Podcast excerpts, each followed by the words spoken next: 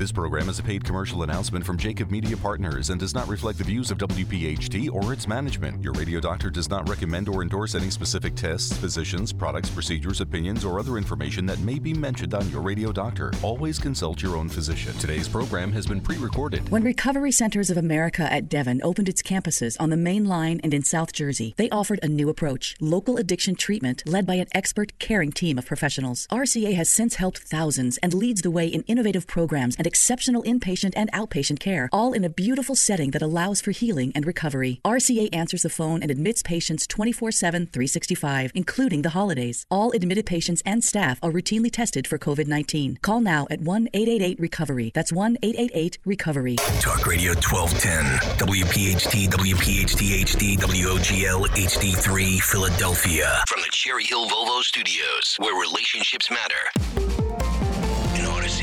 Station. It's time for the Delaware Valley's first radio doctor. On call every Sunday morning at 10. This is Your Radio Doctor with Dr. Marianne Ritchie. Presented exclusively by Independence Blue Cross. Listen, seven months or ten months is an absolutely exceptional, exceptionally short time frame to produce this vaccine. Your health determines your life, your longevity, and your happiness. Let your radio doctor lead the way with your medical education. Your radio doctor, Dr. Marianne Ritchie. Good morning on this beautiful first Sunday of the fall. We're so happy you joined us on Your Radio Doctor. I'm your host, Dr. Marianne Ritchie. Emergency medical service, the priority is to deliver quality patient care in the most immediate period of time following an injury, an auto accident, a fall, cardiac arrest, gunshot, or knife wound. Someone without oxygen can suffer brain damage in just four minutes, brain death in as little as eight to 10 minutes. In many cases, it could take 10 minutes or more for emergency medical personnel to arrive. More than 4,400 workers died on the job in 2017. 70% of those deaths were from heart attacks occurring before reaching the hospital.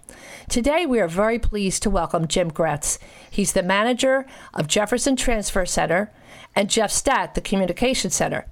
Jim is a certified critical care paramedic and the manager of Jeff Stat and has a master's in business administration. Jeff Stat is Thomas Jefferson University Hospital's medical transportation service with a staff of critical care nurses, paramedics, EMTs who respond 24 hours a day, providing advanced life support, critical care ambulances, air medical helicopters in southeastern PA, Jersey, and Delaware. A bit later, we'll hear a little more about the scope of their services. Jim, welcome. I hope I did the vast number of services uh, and you the credit you deserve. Thanks for joining us today. And thank you for having me, Dr. Ritchie. It's been a, it's a pleasure to be here. And congratulations, newlywed. Something Thank to you very much. celebrate. It is. Thank you very much. Well, Jim, they're frightening statistics. Without oxygen, brain damage in four minutes, eight to 10 for brain death. What can our listeners do in various emergency settings while they wait for the arrival of you and staff uh, like you? Well, the most important thing is honestly is, is first aid and also recognizing that there is a problem. We talked a lot with the American Heart Association in 2005 and 2010. They, uh, in their recommendations, they talked about the fact that recognizing that somebody was having a cardiac arrest was one of the biggest barriers to providing care. So one of the biggest things that we advocate for now is that if you see somebody who has fallen down, who is, uh, you know, lying on the ground where they shouldn't be, um, that you look, take a look at them, and if they're not breathing or not breathing normally, and you don't think you can feel a pulse, that you should start CPR, and you should call for an ambulance right away. A long time ago, or as I would say, you know, about 20 years ago when I started doing um, all of these uh, emergency trainings, we used to tell people about how you had to run to get to a phone and then come back and start CPR. What we tell people now is that how many people are without their cell phone? Put your cell phone on, dial 911, put it on speaker, and start compressions. Brilliant, because that's definitely. Um, I'm going to say approaching two birds. We don't want to say kill two birds because, and then that way too, as they answer, they can hear, you can talk, and CPR. That's brilliant. Because, and the other thing you always say is yell unless you know you're alone, but somebody might be able to help you. Two sets of hands better than one. So yell and then call 911. And as you say, you're going to look and see if they're breathing. Now, how about if they're gasping?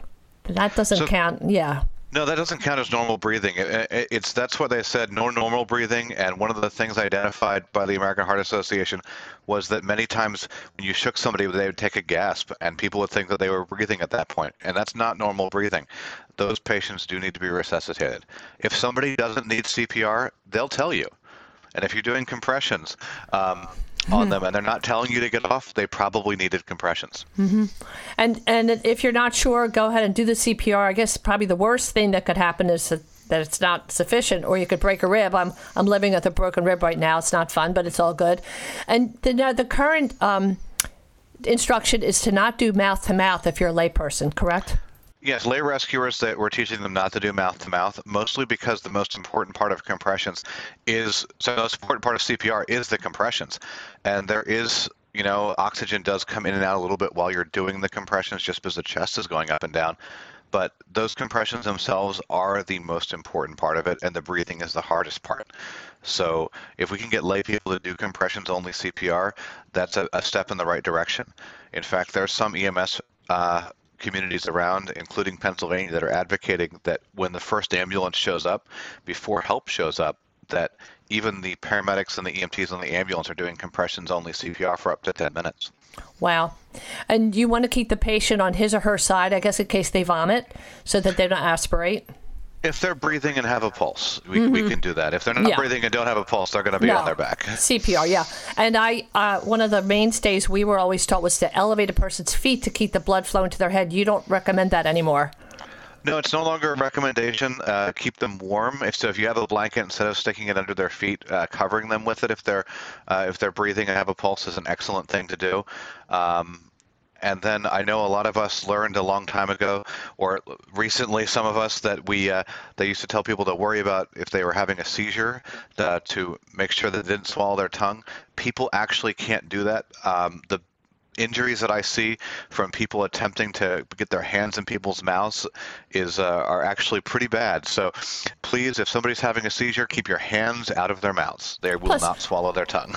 Plus, you know what else? They could push the tongues the, the tongue back and, and really add to the person's uh, difficulty breathing. But the other thing, as you already said, if somebody doesn't need CPR, they're going to tell you. But if somebody's trying to stand up, you always say don't hold them down because you might hurt them more, right? Yes, yes, no. So we we were all taught along. Uh, we were all taught at the beginning of my career too, is that if somebody was on the ground and somebody was in an accident, don't let them up. They might hurt themselves. Um, and you had to get the spinal immobilization, and we all saw the backboards and the collars and all of that. We still have that, but we reserve that for patients who um, have deficits or are have some complaints that are concerning to us. The patient that wants to stand up and walk around, that's not a patient that's very concerning to us for. Uh, for a, a, spinal cord injury, they don't have something major if they're able to walk around. And if they did have something and we're fighting with them to hold them down, we could actually hurt them a little bit more. And if you see a car accident, do not get out of your car. Good Samaritan, but you could get injured on the highway. Just call 911. What should listeners know about AEDs or the defibrillators? So AEDs and defibrillators are great. Um, the AEDs are everywhere anymore. They're in your malls, they're in your gyms, they're in your workplace, and they are an excellent tool for helping people survive sudden cardiac arrest when they first came out, there was an emphasis on making sure that we had trained rescuers using them.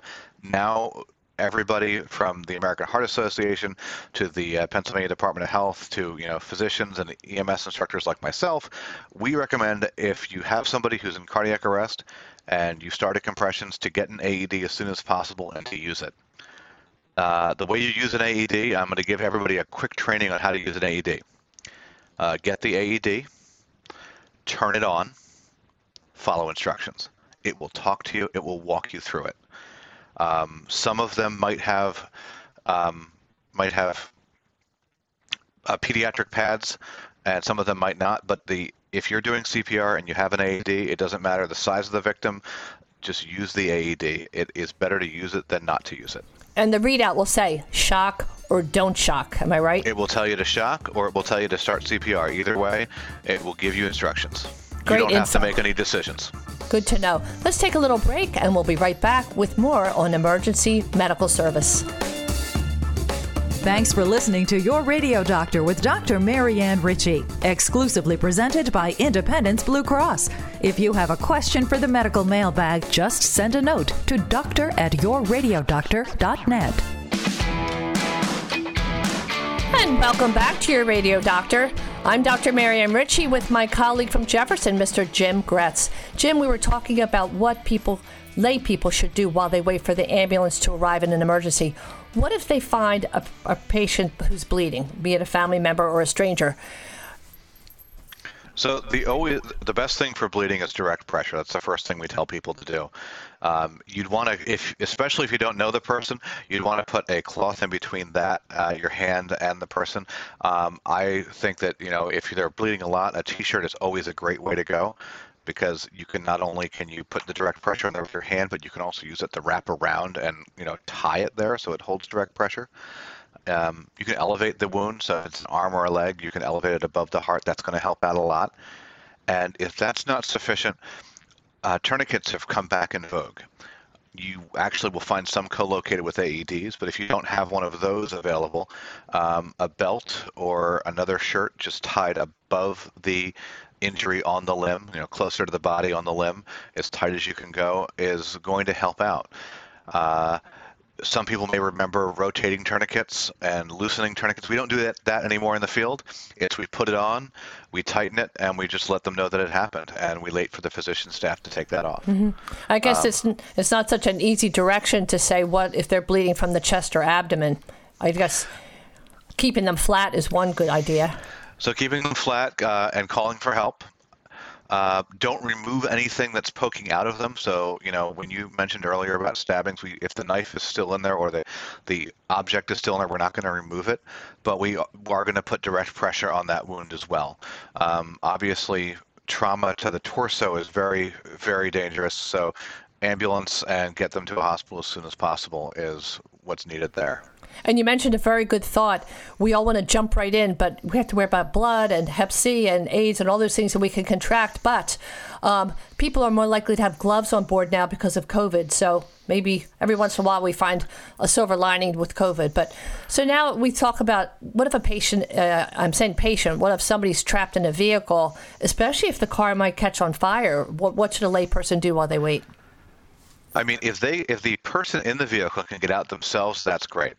Um, I've seen all these heroic videos of people uh, pulling people out of burning cars. Just remember that that is very dangerous.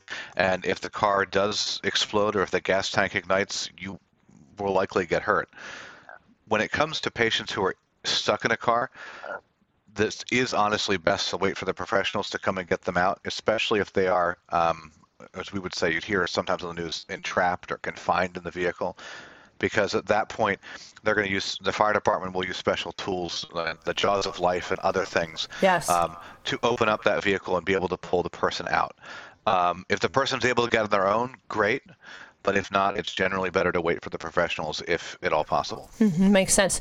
Now, we talked the other day, and you mentioned if a person is unconscious and you perform CPR or they happen to wake up, do not carry them to the second floor thinking, oh, I'll put them in the bathtub, wake them up. Why would you say that's a bad idea? So you know, this is this this trope that I see all that, that we've seen frequently, and I worked uh, pre-hospitally for for 20 23 years, and um, for people who are unconscious, who either, for whatever reason, whether they were at a party and drank too much or they were unconscious for another reason, for some reason, everybody thinks it's the best idea to um, put them in a bathtub full of cold water. Um, the issues with this is, well, first of all, it makes them cold. Um, but second of all, most of the people doing this aren't in the best frame of mind and don't and aren't thinking this through clearly.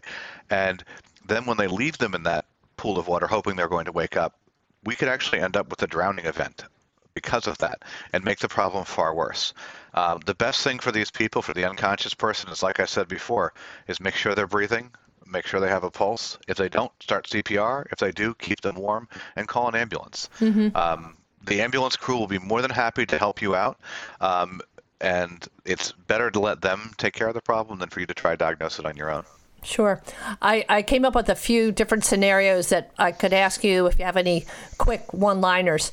Uh, if somebody, if you think somebody's having a heart attack, they're having chest pain, what do you tell the layperson to do? Uh, with the chest pain, is call an ambulance and have them chew uh, up to four baby aspirin. Um, you can chew one regular aspirin too if you'd like, but that doesn't taste very good. Mm-hmm, um, mm-hmm. But the non-baby, the, the, baby aspirin, the non-enteric coated, they're at least uh, orange or cherry flavored, depending on what the package says. Right.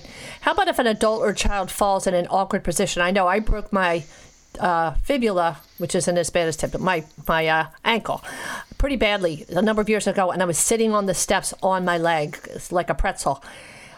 What do you do when you find somebody in an awkward position? Leave them sit there, or I guess it's a common sense question. So for that, honestly, uh, position of comfort until the ambulance gets there, um, because we try not to reduce fractures in the field. But one of the Ugh. things that we do do is try to make sure that they aren't uh, that we cause them as little pain as possible. And when the ambulance gets there, one of the biggest things with, that we can do is the paramedics do carry some pain medication to make that movement a little bit better. Smart. That makes sense. A public pool, the lifeguard will have basic life support training. What happens if a person is found unconscious and it's a private home, it's somebody's backyard? Um, step one, get them out of the pool. Mm-hmm. Um, and if they're in the pool and they were unconscious, step two is going to be start CPR. Mm-hmm. How about a burn injury? Uh, what initial steps should a layperson take? Do you want to put cold cloths on the? I mean, what do you do with the burn? So for first degree, for first degree burns, they, they still recommend uh, cooling it off, um, stopping the burning process. So um, cool water, uh, running water is good. The, not ice. Um, mm. And then wrapping it for the burns that have blistered and burns that are open. So your second, your partial, and your full thickness burns, uh, dry dressings. Um, please stop putting butter on burns. Mm. And um, this, this, it's still a thing even today. Um, and we work very closely at Jefferson with the Jefferson Burn Center and Dr. Hughes with the Burn Center, and we still have people putting butter and ointment on burns. So please. Uh, water for first degree burns, um, anything open, just dry dressings, and no ointments, no salves, no nothing. Nothing. Takes like butter to a whole new meaning, mm-hmm. uh, a whole new level. What if a person touches a live wire? How scary is that? Is there anything specific that you would tell the onlookers to do? So this is a very hard one, actually, especially if it's a live wire, like um, if a poles come down outside, um, especially um, with alternating current, which is what you see most of the time outside. It's a little bit easier, but most people will let go of it. With direct current, like with a car battery, a lot of times they'll hold on to it, um, and mm. they won't let go until you know their muscles give out. But especially with outs with uh, when you have a storm and there's a uh, wire down, down outside, um, resist the urge to go get that person. Mm. Um, they're going to fall down. They probably become unconscious, but do not approach the live wire until you have assurances it's been shut off. Because one of the things people don't realize is that, especially with the wires outside, um, with you know PECO and the electric utilities, is that they try a few times to reconnect. So they're going to re-energize. Oh, oh, golly. So you want to make sure that that is shut off before you approach it, and people don't realize that. Good point.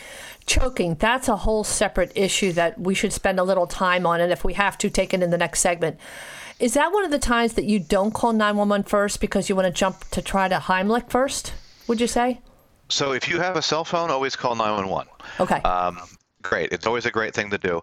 Um, for choking, um, nobody have I, never once have I seen somebody doing the universal symbol for choking, the, the hands on the throat. I have never seen that. Hmm. I have seen people jumping up and down with their arms in the air. That's what I've seen mostly when it comes to choking. Um, uh, the Heimlich maneuver is, or the or the abdominal thrust, as they're calling them, certain places now if you get behind the person, uh, wrap your arms around them, and you're just going to put your thumb basically on their belly button and pull in and up, and just go over and over and over again until the food comes out, mm-hmm. um, or whatever object is blocking comes out. Um, and you're only going to do this if they can't what cough, breathe, or speak. If they're talking to you and they're coughing, um, you don't need to do the Heimlich maneuver. Just watch them. Mm-hmm. Um, if while you're doing the Heimlich maneuver they pass out, you're going to let them, you're going to help them to the ground, and at that point you start CPR. Good. That's uh, straightforward. And so uh, you answered my question when should you not use the Heimlich? And if they're alert and oriented, they can cough it out more effectively than you. What about if a person's pregnant or very heavy or obese? So pregnant or very heavy or obese, we can actually do. There's some modifications you can do. Um, for people who are obese, you can help them you know push them against a chair or you can just move right to like wrapping your arms around their chest and pulling in on the breastbone and that's what i recommend for pregnant women as well is if they're choking to wrap your arms around them and put your fist on it push like on their thrust chest onto the chest bone um, just like you were doing cpr but standing up Great information. We'll be right back after this break. Come back and listen to more about emergency medical service. Today's edition of Your Radio Doctor with Dr. Marianne Ritchie, presented exclusively by Independence Blue Cross, can be enjoyed anytime, anywhere, at your convenience. Just download the Audacy app and search Your Radio Doctor. It's health education on demand. And we're back with Jim Gretz from Jefferson. I'm Dr. Marianne Ritchie. Jim, you made a very good point that sometimes it's not obvious when somebody's choking. They're not doing the universal sign holding their neck. They might not be able to talk. Their breathing might be noisy. Maybe they're coughing or their skin, their lips and nails turn blue. We talked about how you'd use the Heimlich maneuver. What about a baby or an infant? How do you dislodge something that they might have swallowed or a toddler? So with infants, uh, it's the American Heart Association, as well as many other organizations, recommend the five chest thrusts and five back blows, and you continue to do that until the object becomes dislodged. And uh, unfortunately, on a radio program, it's a little difficult to demonstrate that, but you would support the baby's head and kind of have them aimed with the feet slightly higher than slightly higher than the head, and you'd give it um, like five chest compressions, and then you'd flip the baby over into your other hand and give it five uh, blows, uh, five back blows, which is just you're hitting the baby in between the shoulder blades with the palm of your hand Mm-hmm. um, five times sharply and you continue to go back and forth like that as long as the baby is is moving around Mm-hmm. um, if the baby becomes limp like with the adult passes out then you're going to move to cpr for that I remember when my oldest was uh, two years old. He he managed to grab a, a hard candy and swallow it, and he's. Uh, I, I turn and I see him, and I think, what does he have in his mouth? And all of a sudden, he went, ugh. And I picked him up as quickly as I could, and just as you said, I had him sort of sprawled out on my left arm, and I did that on his back, and out popped the candy. I will never forget that. Um, I watched my dad used to uh, have trouble choking off, and he must have had a web or narrowing in his esophagus. And I watched him one. I actually Heimlicked him twice, and it worked. He would go up to a wall and just bang his back on the wall, and it would pop out. All kinds of uh, mother of invention, right? No, yeah, I agree. They they teach people now that uh, if you're alone, is to find a chair with a very sharp back and to put until they basically drop your weight onto it uh, with that the chair in your stomach. Yep. Yep. So that would be from the front. So Narcan, that's so much more available to lay people. We should talk about that a little bit because Narcan for our listeners means narcotic antagonist. It's the medicine medication that we use to reverse somebody who's having a drug overdose. We don't reverse the person, we reverse the overdose. Uh, but what does a lay piece person need to know about that? So a lot of times people are going to have this if they have a friend or a loved one who um, may have some opioid addiction issues. And you know in the middle of this opioid crisis there's so many more uh, people that have this and are afflicted by this. And this is a very important step that can help keep your family member your loved one your friend safe. Um, so having Narcan is, is a good thing. If you find somebody who you suspect is overdosed on uh, on an opioid or an opiate agonist, we are going to go ahead and we can give this Narcan. And most of the time now, they're giving us these nasal Narcan dosages. Um, the big thing that I always tell people to remember is that it takes time to work. When you give this drug, when you give Narcan, especially if you you know if you're giving it intranasally, which is how it's mostly given out to lay people now, if you're going to put it into their nostril, you'll squeeze it, um, and you know be familiar with the preparation that you have. Some have two doses in it. Some say put half of it in one nostril, then twist it and put the other half in the other nostril. So be just be cognizant of which kind you have. Um, and then realize that it's going to take between two and five minutes to take to have any effect. It's not instantaneous. It's not like if you've seen the movie Bringing Out the Dead, where they give the, uh, the they give the, the patient the Narcan in that movie, and he sits straight up and he starts breathing again. We're not going to have that reaction from the nasal version of this. It's going to take some time. Um, and you also don't want to give multiple doses. Like give the prescribed dose. Um, some people think that you can't have too much of it. Um, you can. It's difficult nasally to have too much of it just because of how it's absorbed. But if you have too much of it, um, they can react a little violently to this, and you know they can vomit, they can aspirate, they can start coughing against a closed glottis and cause themselves pulmonary issues, um, and they can become uh, a little violent sometimes if you give way too much. So it's best is just to give the prescribed dose, um, following the directions, and then you're just going to wait for them to start uh, waking up. Um, and the thing to remember here is that they need to go to the hospital. Um, please call an ambulance. Don't do it. Try, try to do it yourself. Mm-hmm. The ambulance is not going to come and judge that person. No. The ambulance is going to take care of that person. Um, this is to help them along, is to get, give them this. Yes. And if the patient does stop breathing and doesn't have a pulse, you're going to have to start CPR. And yeah. this is a one. This is an incident that is actually very survivable now that we have Narcan and CPR readily available. Mm-hmm. And and you make very good points. Um, it's so important to review these nuances while people are listening and they're calm because when the time comes, you know, I'm I'm thrilled that there's a nasal version because it's scary to give somebody else a needle if you're not a medical person. It's scary. The nasal form is hallelujah, that's available. And um, the other thing is, as you say, if the person wakes up, which you hope they will, still take them straight to the emergency department because the Narcan might wear off. And if there's still residual narcotic that outlasted it, they can overdose a second time. So always take the person. They're not going to be happy with you that you uh, woke them up because they're going to be very uncomfortable, but you've saved his or her life, which is beautiful.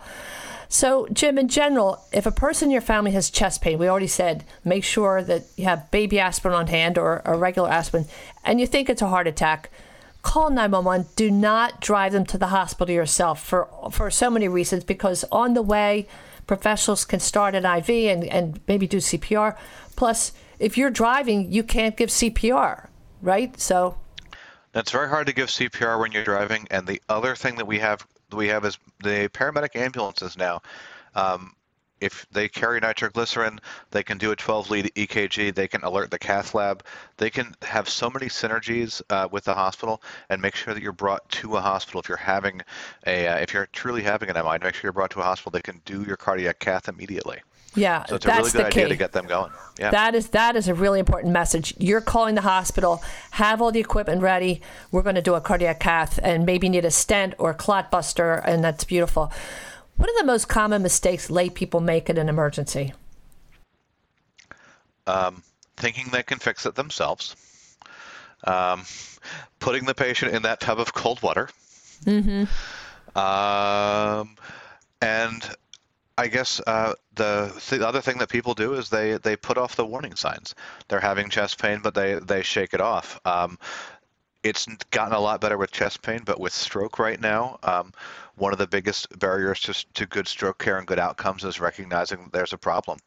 So um, we've all had those people that have you know woken up and they said, "Hmm, my arm feels a little numb, but maybe it'll get better." Mm. Um, if it doesn't immediately improve, you need to call 911. You need to go to a hospital.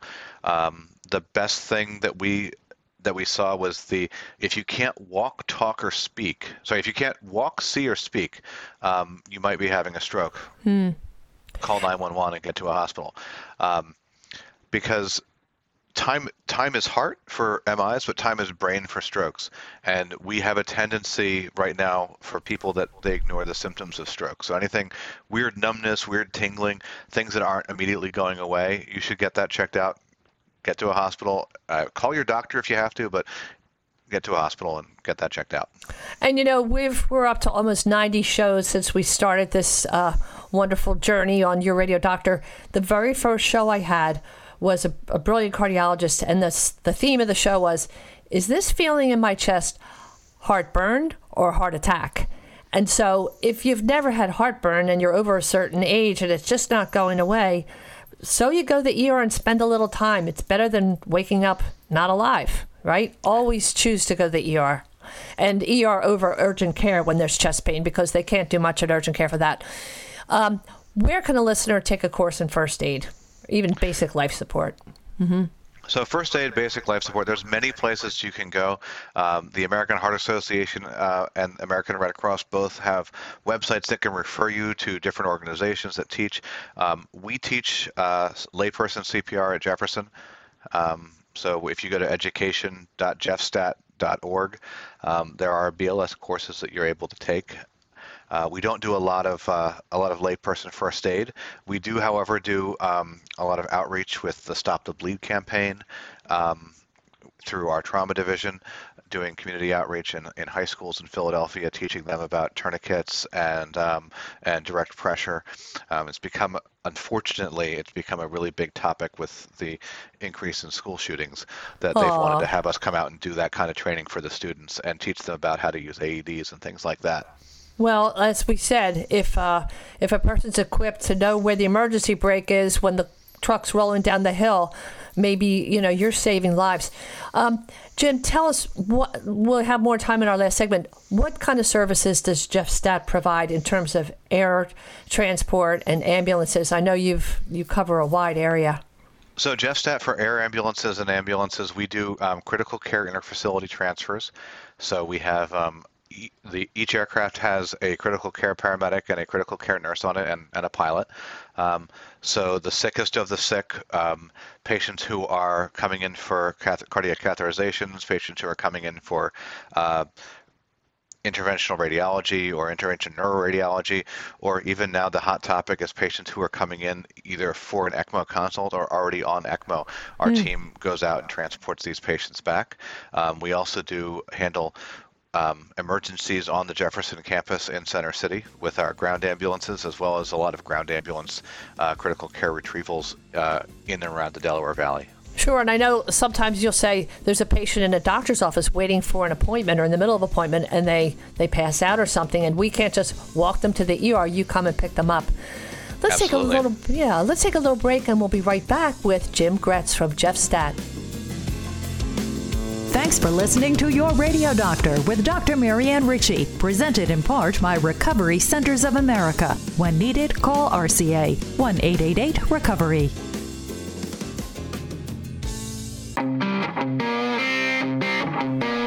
And we're in our final segment with Jim Gretz from Jeff Stat.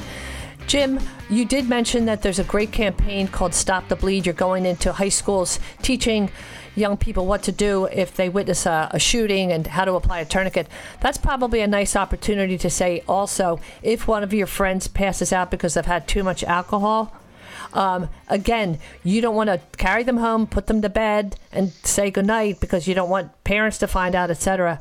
Take them to the ER if they look at all unstable because they could vomit and aspirate in their sleep. They could die of alcohol o- overdose. Uh, it, it's endless, yes? Absolutely. Call, uh, take them to the ER. Call an ambulance. Uh, when somebody is sick and and hurting and in distress, it's always better to ask for help. Um, don't try to hide that stuff. Um, it's very important just to get help. You do not want to live with that on your soul or your heart.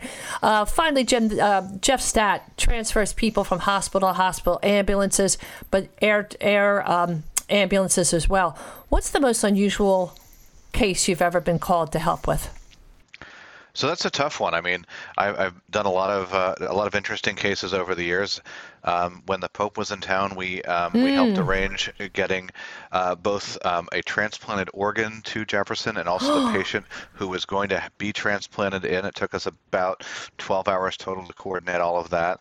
Oh. Um, and uh, I was going to say the other the other ones that we've had before is just the uh, I had a patient who called me because they needed an ambulance a week ago and they wanted to tell me about it. Oh my goodness. Uh, so you know it's it's the it's is it is always a little different and interesting. Yes. Um, the different things that we get to do. As my father and, would say, expect the unexpected when you're dealing with people. exactly, exactly. If somebody wanted to take a CPR course, they want to learn how to do cardiopulmonary resuscitation, and they want to take it at Jeff, what website or number would they call? So the best the best way right now is to go onto our website. It's uh, education.jeffstat.org, and um, it's on there. All of our course offerings are on there, including uh, CPR, which is uh, listed as uh, BLS Basic Life Support CPR, and it's available um, at least every Thursday on at 8 o'clock and at 1 p.m. Um, and we do have it some other days, but the regular scheduled days are every Thursday, 8 a.m. and 1 p.m. Beautiful. So that's a good start. Education.jeffstat.org. Stat, of course, means I need it right now. Um, and I know you've had other experiences like landing your helicopter on the AC Expressway or on the Turnpike or I 95. It's very um, scary. And uh, thank you for all the hard work you do to teach people what to do in an emergency and for being there to rescue people in really, really dangerous situations. I know you've saved a lot of lives, and we're all grateful to you for that. So thanks for joining us today. Thank you for having me. Now, your real champion, presented by the Rothman Orthopedic Institute. And now for your real champion. I call this segment Someone Saved My Life Tonight. For two decades, we've seen a steady rise in suicide rates. The question remains Will the COVID 19 pandemic play a role in increasing rates even more? The illness itself, social isolation, economic stress, closing of religious centers where people often find support, barriers to mental health treatment because of restriction at healthcare facilities. For over 30 years, Michelle Manzo has helped to educate first responders how to recognize signs of mental illness and how to interact safely with these patients. Her students include police officers, correction officers, dispatchers, negotiators, Amtrak police officers, FBI agents, park rangers, and staff from Homeland Security. The goal? To teach safe crisis intervention and enable that first responder to de escalate a situation, help to comfort the patient, and bring a sense of support and calm. Michelle is a crisis intervention education specialist at Montgomery County Emergency Service. She wants the first responders to learn how to keep everyone in the crisis safe, including themselves. The center has virtual reality programs. Trainees wear goggles and have to react when a virtual unstable suspect lunges at them with a screwdriver. Michelle's a negotiator herself. She's often gone out with officers. When I asked what the most difficult situation she ever faced, she instantly recalled the times when she convinced somebody to come down from a roof. Another occasion when a person was perched on a bridge. Thankfully, all situations ended safely. When I listened to Michelle recount some of those situations, I could feel my own mind begin to race and my own heart beat more quickly.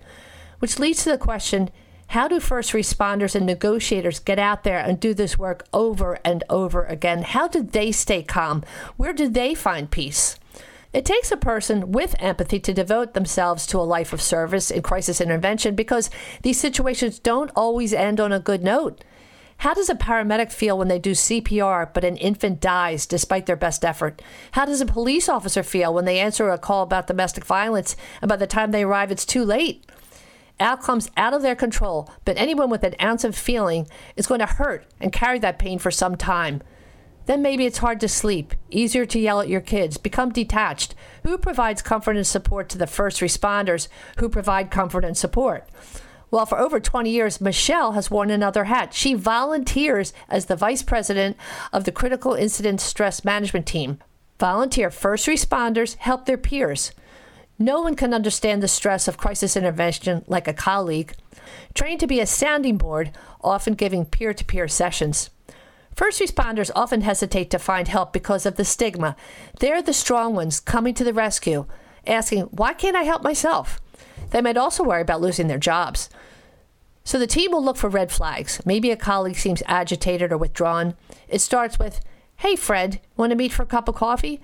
Sometimes the person just needs to vent, others might need counseling. As Michelle says, it's okay to be human. You wouldn't be effective at your job if you didn't have feelings. Looking beneath the vest of those paramedics, firefighters, police officers helps them share their struggles and remove the stigma of reaching out. Michelle Manzo helps save the lives of first responders who save other lives. We salute you, Michelle Manzo. You're a real champion. Thanks for listening today and every Sunday. Hear all of our shows again on yourradiodoctor.com. Send us a story about a champion in your world to info at yourradiodoctor.com. We thank our exclusive sponsor, Independence Blue Cross, and appreciate support from Rothman Orthopedics and Recovery Centers of America, all helping to bring this important information every week. If you'd like to partner with us in the show, contact info at yourradiodoctor.com. Ladies, call 215 503 1631 to come to Pink Plus. Get two or three cancer screenings in one visit. Pink Plus, 215 503 1631.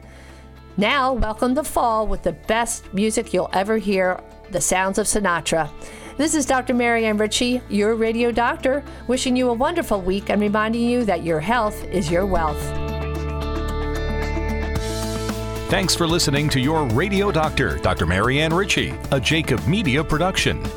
If you're interested in learning more about the power of the radio hour, contact Joe Kraus at 267 261 3428. This program is a paid commercial announcement and in no way represents the views of WPHT or its management. Today's program has been pre recorded.